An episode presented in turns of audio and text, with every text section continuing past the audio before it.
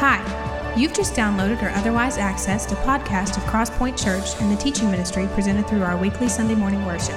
Feel free to burn a copy of this file when you're finished and pass it along to a friend you think might also benefit from the teaching.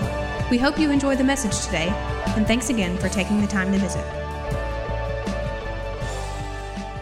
Well, man, are you the man? Are you the man our culture is asking you to be? Are you the man God's designed for you to be? You're one or the other probably this morning, and I hope we'll see today from Ephesians chapter 5. If you want to turn there, it's the basis of our text, not only for today, but for this series. Asking the question today is there a man in the house? Last week we looked at marriage as a holy covenant before the Lord and how if your marriage is more like an arrangement than a covenant, it's never too late to move from arrangement to covenant. Don't matter if you've been married 15 minutes or 150 years. Never too late. But I want us to today look at this text in the context of where our culture is and where men find themselves today. 70% of, of, of, black uh, boys and 21% of Caucasian boys grow up in a home with no father. Uh, and instead of doctors and lawyers and policemen, firefighters, those kind of folks, our idols now are athletes and entertainers and other lightweights. Sociologist Peter Carl says since many boys grow up spending 80% of their time with women, they don't know how to act like a man when they're grown. There's a lot of truth to that. He said, as goes on to say, as a result, they grow up living out the four, what he calls the four S's. The four S's are sophisticated, supportive, sensitive, and silent. And I fear that many men in our, in our culture are just those things uh, sophisticated, supportive, sensitive, and silent because we've never seen a clear path forward from God's word forward. We, our, our only reference point is what we've seen in our culture, perhaps what we've seen in the home we grew up in. So I want us today to see through a different lens from God's word today. Turn, if you will, to Ephesians 5, and we'll look at verses 21 to 30 together says in 21 to submit to one another out of reverence for Christ. Wives, submit yourselves to your own husbands as you do to the Lord. For the husband is the head of the wife, as Christ is the head of the church, his body, of which he is the Savior. Now, as the church submits to Christ, so also wives should submit to their husbands in everything. Husbands, love your wives, just as Christ loved the church and gave himself up for her, to make her holy cleansing her by the washing with water through the word, and to present her to himself as a radiant church without stain or wrinkle or any other blemish, but holy and blameless. In the same way, husbands ought to love their wives as their own bodies.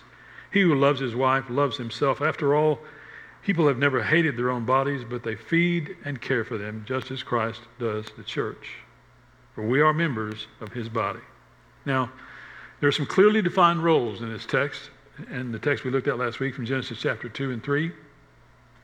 The clearly defined roles are, first of all, where there is mutual submission.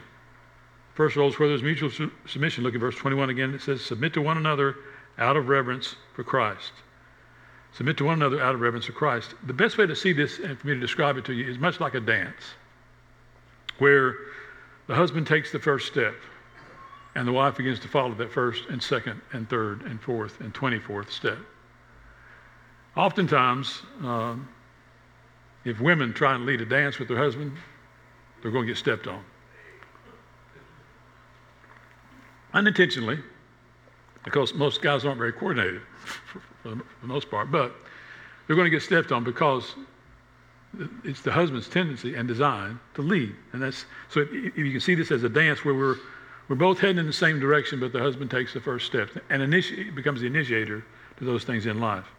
He says also in verse 21 to do this out of reverence for Christ, that we submit, mutual submission to each other, out of not each other's worthiness or each other's goodness or even each other's rightness, but out of reverence to Christ is, is how and why we submit. It, to not do so is like the builder saying to the architect, no thanks. I got this. I'll, I'll, build and design my own marriage in my own way that meets and suits my own needs. But our defined role is, is one, first of all, where there's mutual submission. Secondly, the next defined role is where the husband leads and loves. Where the husband leads and loves. Look at verse 22. Wives, submit yourselves to your husbands as to the Lord. Uh, verse 22 is, is describes the husband here being the initiator, the catalyst, the spark uh, for most things in life, whether it's a decision about career, about family, about kids, about moving, about those kind of things. And the husband becomes the initiator that, to, that, to those decisions. Not that they're made in isolation of the wife, but those things are initiated by the husband. We'll talk more about that in just a minute. Uh, failure, hear me, guys, failure is going to be uh, a, a, common denominator among any leader.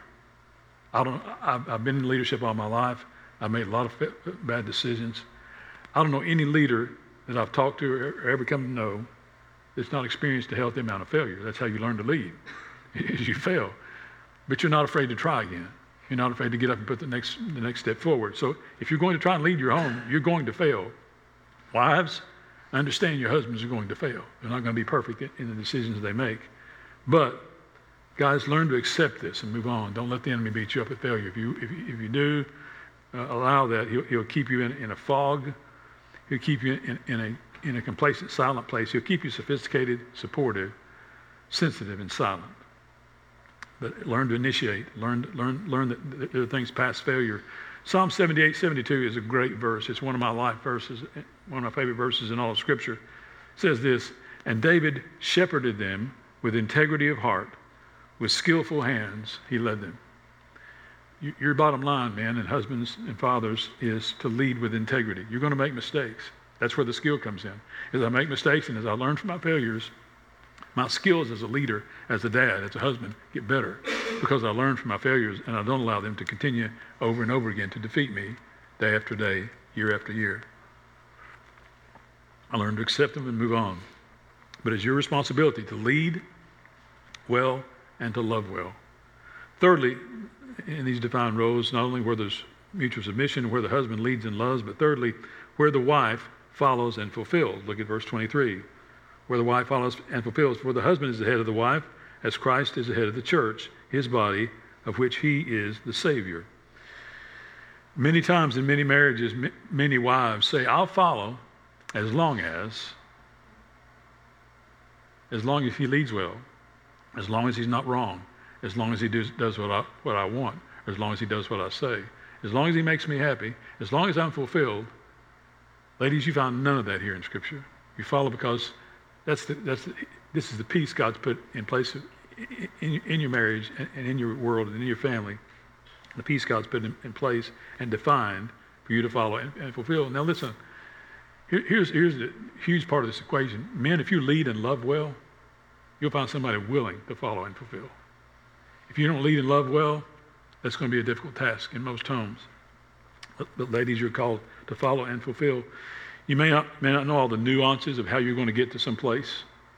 In fact, most guys are big, bigger picture kind of thinkers. They don't, they don't flesh out a lot of, a lot of details. But even in not knowing the nuances of how you're going to get someplace, you'll get there together if you learn to follow and learn to fulfill.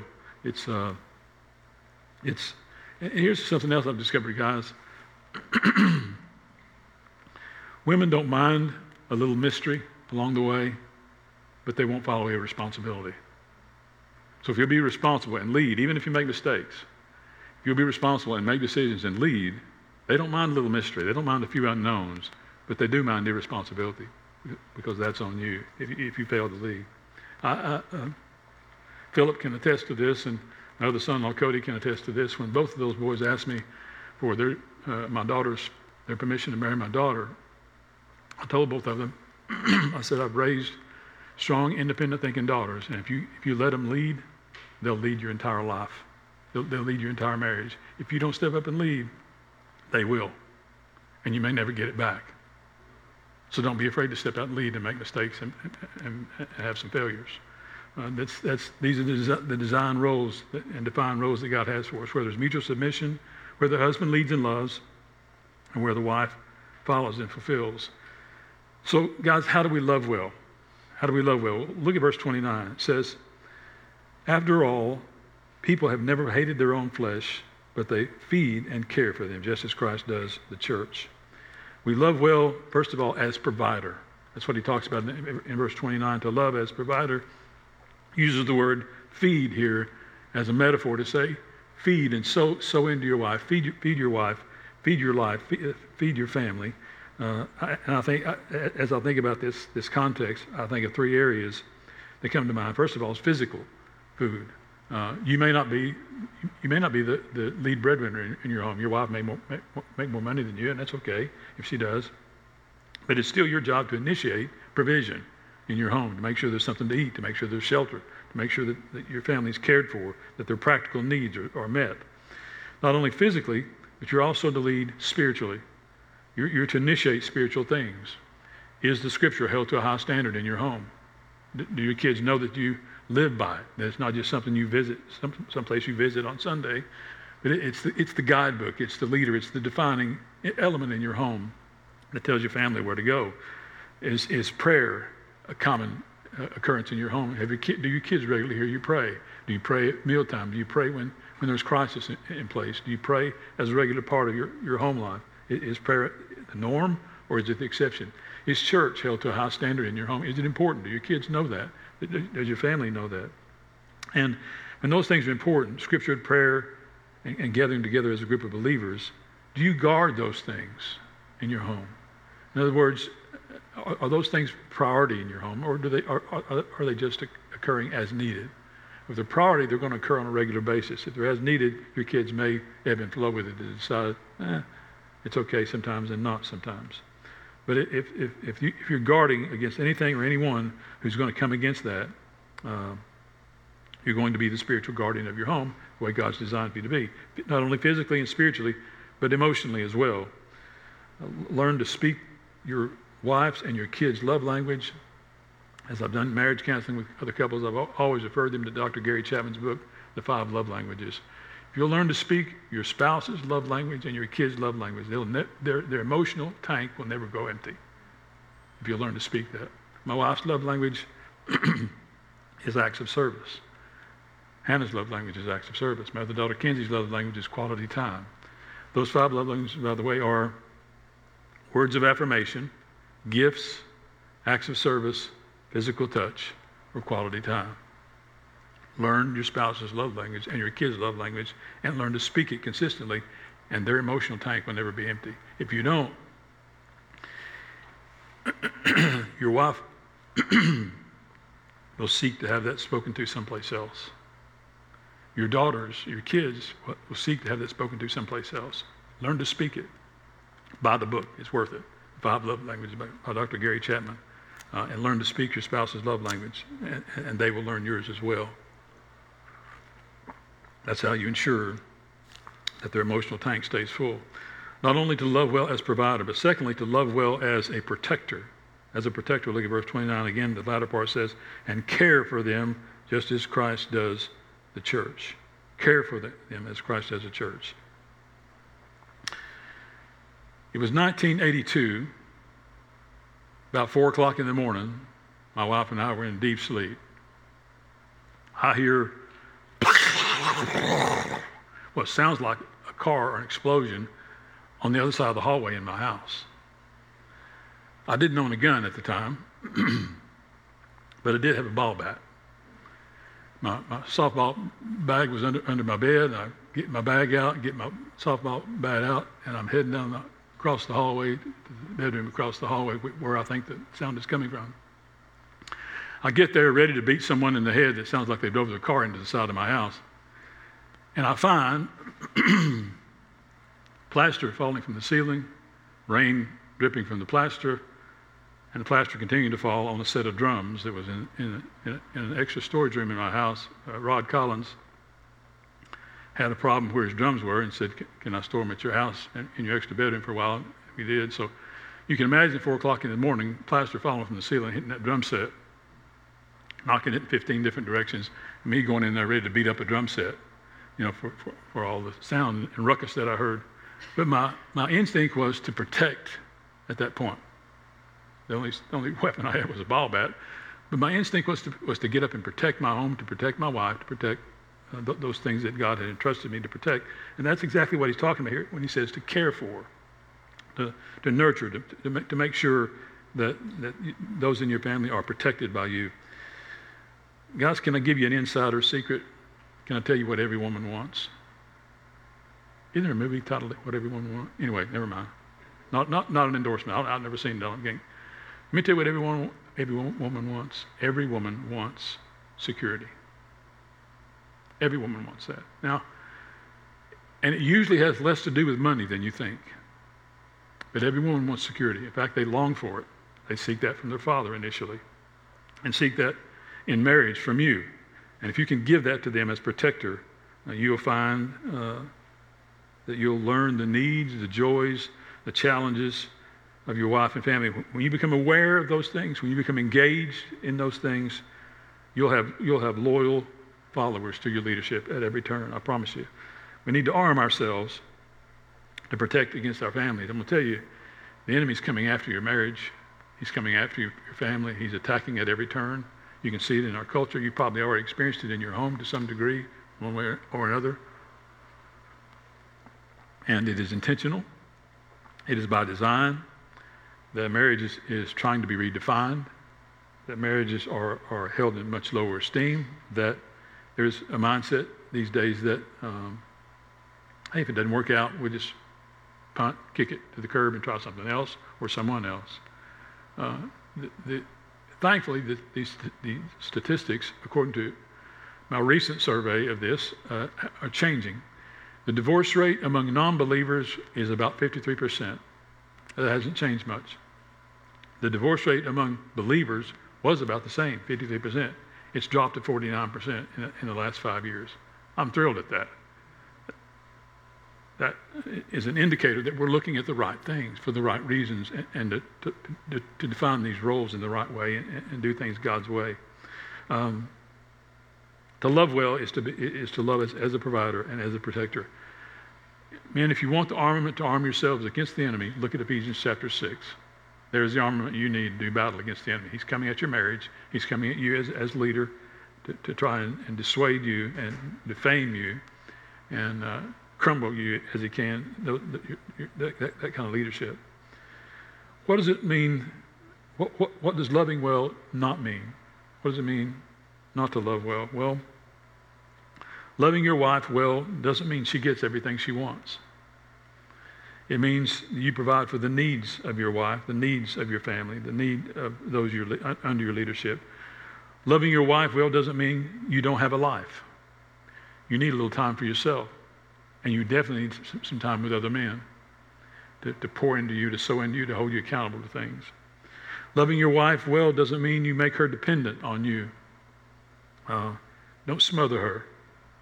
But if you, if she feels secure and, and protected and loved well, as, as, as you provide for her and protect her, you're going to free her up to become the, the woman God's designed for her to be. If she feels smothered by you and controlled by you, you'll never experience that woman that God's designed for her to be. And that's the one you want to be married to. I'll tell you that. Loving your wife well doesn't mean you call all the shots. Answer the question of what is she better equipped to do than me? Let her do those things she's better equipped to do than me. Uh, not long after Leanne and I were married, I was keeping the checkbook in our home. She discovered that it was okay with me if we were $3.75 out at the end of the month on our bank statement. And that wasn't okay with her. And I gladly said, There you go. And from that day to this, almost every month of our marriage, our checkbook balances to the penny every month. Because she's obsessed about, I got to find that penny. Where, where are we out? And that's, you know, as long as we got enough money to pay our bills, I'm good with whatever, whatever the bank says our balance is. Eh, that, that, that wouldn't cut it. So she's, she's the bookkeeper in our home. And, and I'm, I'm thankful and grateful that, that she, she is that. But learn, learn what each other's strengths and weaknesses are and where the skills lie, and, and, and learn to, to invest and, and allow freedom for those kind of things to be lived out and put into place. If there were a test about how we could tell, how am I doing with this? How am I, how am I doing as, as leader and lover? How am I doing as, as provider and protector? How, I, how, how well am I loving? Let me ask you five questions, man that will help you determine that. First is this Who initiates spiritual growth in your home? Is it you or your wife? Who initiates the spiritual growth in your home? Second question is who handles the money in your home? Not necessarily who, who, keeps the books, but who makes those financial decisions, those significant decisions? Third question is who disciplines the children when you're both at home? Where does discipline come from? Fourth question is who initiates talking about problems, about the future, about goals, about plans and dreams? Who initiates those things? Fifth question is who asks the most questions and makes the most decisions in your home? Underlying all five questions is who's the responsible party in your home? Because here's, here's the truth. If three or four out of those five questions the answers to were my wife, you're not leading and loving well. You're not providing well and protecting well. Your wife will do all those things, but she'll eventually resent you for it. Uh, in fact, if a woman is doing all, all those things, and if you have kids, she has one more kid than you think she has. That's, those things are designed, those, those leadership roles were designed by God for men to handle. And, and guys, if we're, if we're dropping the ball on that, there is nothing attractive about that. Uh, what is attractive to a woman is a husband that she can respect and a husband that she can feel secure with. And if you give her that kind of respect and security, you'll find a willing follower and fulfiller. Successful and godly marriages are not easy. They're just not in this culture. They're just not. Uh, not in a culture where family is, is constantly redefined, re- redefined and, and, trying to be revised on almost a weekly basis. Uh, those successful and godly marriages will always require, often require, our changing our priorities and adjusting our priorities away from what I want and toward what is best for us. And probably even more importantly, what is best for you. Because what's best for you ends up being what's best for me instead of what I want. Successful godly marriages will definitely require time and they're going to require some tenacity. They're going to have to require your, your saying, I will not allow the enemy, I will not allow our culture to suck up our marriage and redefine it. So as we as we wrap up today, here's an obvious question that seems rather simplistic, but it's still obvious. Men, are you up to the challenge? Are you up to the challenge to become the husbands, the fathers, and the friends that God's designed for you to be? Are you up to that challenge? It may require some priority readjustment on your part, but are you up to that challenge? In essence, is there a man in the house? Is that you at your house? Look at verses 15 and 16. We'll in chapter 5. Or listen if, if you don't have your scripture with you. Be very careful then how you live, not as unwise, but as wise, making the most of every opportunity because, watch this, the days are evil. Don't live as, as unwise men, but as wise, making the most of every opportunity because these days we live in are evil. If, you're, if you are up to that challenge, man, you're going to face some tremendous opposition. Uh, that opposition is to keep you sophisticated, supportive, sensitive, and silent. If that looks like you, that's not who God's called and designed for you to be. He's designed for you to be the man that Ephesians chapter 5 says you're supposed to be in your home. Uh, you will need help with that along the way. You will need encouragement along the way. That's why you need to, to gather together with other men that are heading in that same direction who want those same things. But re- revisit Ephesians 5 from time to time and let the Holy Spirit tell you, is this who you are? Or is this what, you, what, what is this reality in your life, is, this, is a dream concept for you? Is it something unreachable for you? Or is this something you, you've learned how to put into practice, but you need some encouragement along the way? Let's pray. Father, today, would you remind every man in this room who's a husband or a father or both, you, have a sacred calling on our lives. It's sacred because you've designed for men to stand and take a stand and lead we're going to blow it. We're going to make mistakes. There's going to be some carnage along, along our path. And that's all the enemy wants to have us look at and see. But you would have us lead through the failures and around the failures and beyond the failures because failure is a, is a common occurrence because we're, we're broken people. We're going to mess up. We're going to do the wrong things and make wrong decisions. But the more we're walking with you and in tune with your word and the leadership of your spirit, the more right we are the more right we find ourselves. The more in line with your, your, your, design and your direction for us we find ourselves.